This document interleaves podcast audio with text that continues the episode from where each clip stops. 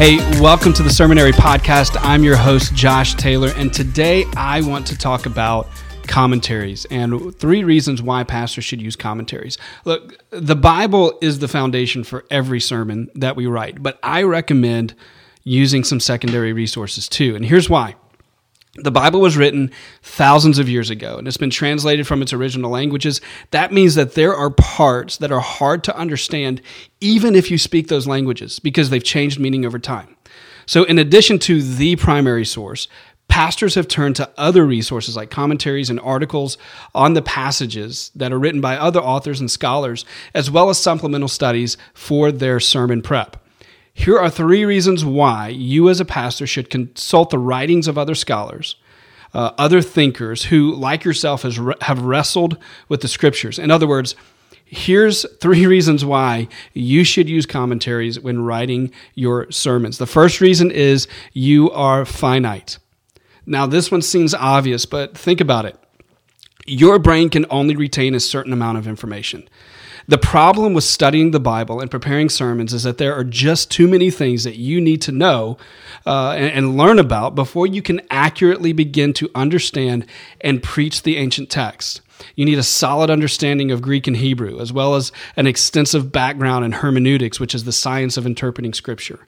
Uh, you need to understand exegesis, which is how we get the meaning of Scripture. Uh, you need to understand homiletics, which is how we preach the scripture. And all of this comes before you should even start studying specific books or passages themselves. Commentaries and extra biblical resources break down these barriers by providing the information that you need to know uh, to best study God's word and then preach it to your church. Great commentaries will help you understand the original writer's intentions, the culture of the day, and why specific words were chosen, chosen in each passage so that we can better understand what God was trying to communicate to the writer.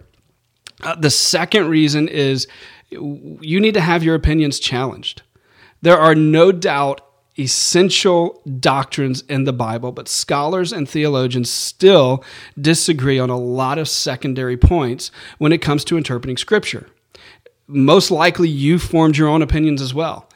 Commentaries provide you with insight into the various perspectives that are held by serious students of the Bible. You might learn something new. You might change your mind on something, or uh, weighing conflicting views could further persuade you of your original position. It can make you more confident in the in the position that you stand on on specific doctrines. Either way, I believe you owe it to yourself and to your congregation to explore differing viewpoints and even sometimes pre- present those differing viewpoints in your sermons. And then the last one, number three, is you need accountability. Honestly, it would be foolish to only ever trust your personal interpretation of a passage of Scripture. We get this a lot. People comment on some of Sermonary's posts and ads on Facebook and say, um, you know, I don't need to use extra biblical resources. I don't need to use anything but the Bible because the Holy Spirit. Uh, I absolutely believe the Holy Spirit speaks to us and should be speaking to us, and we should be uh, listening to the Holy Spirit as we preach the Bible. But there are certain things that we just don't know about the ancient text, and it would be foolish, absolutely foolish for us to solely rely on our, our personal interpretations of, of passages. But it can be tempting to go ahead and rely solely on our own insights when we preach our sermons.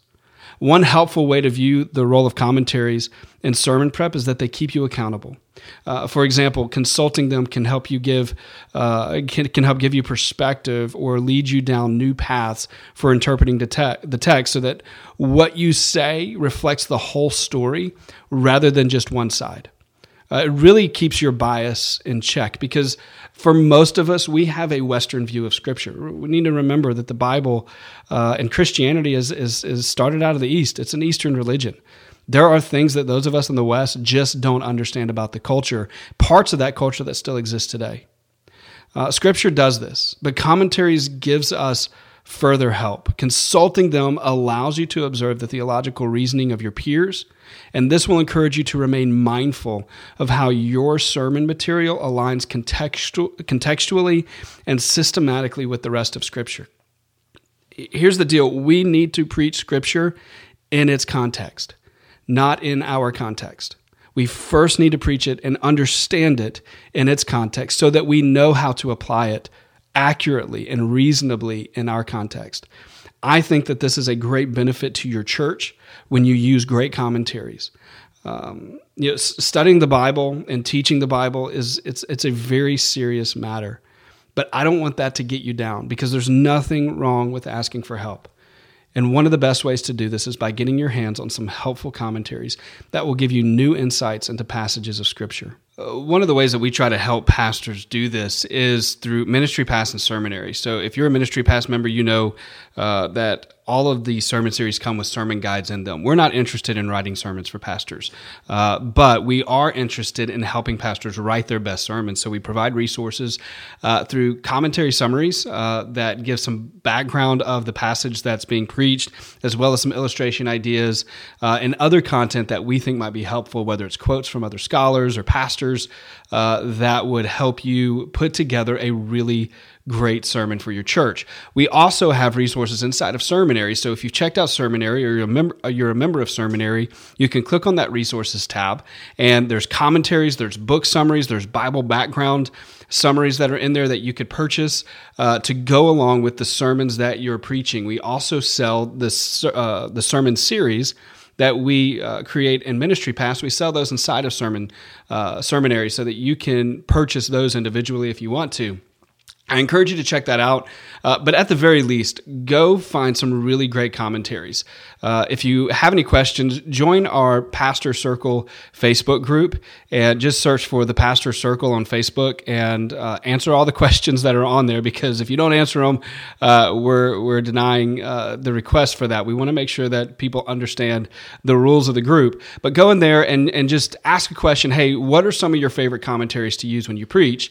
And I'll reply to that. Uh, we have a lot of pastors uh, that are in that group. In fact, I think that question may have already been answered, so you could even search and see what people have put on there. Uh, I have some of my favorites that I love, that I trust, uh, that are my go to. And then when I'm preaching a Ministry Pass sermon series, I definitely utilize those sermon guides that are in there. They are, they are incredibly helpful and they save me so much time during the week uh, in preparation. So, check those out. Uh, and, uh, and, and hopefully this is helpful for you. Hopefully it gives you the freedom to use commentaries and not feel bad about it. In fact, I highly encourage you to do it. Uh, so, so find some great ones, and I will see you next time.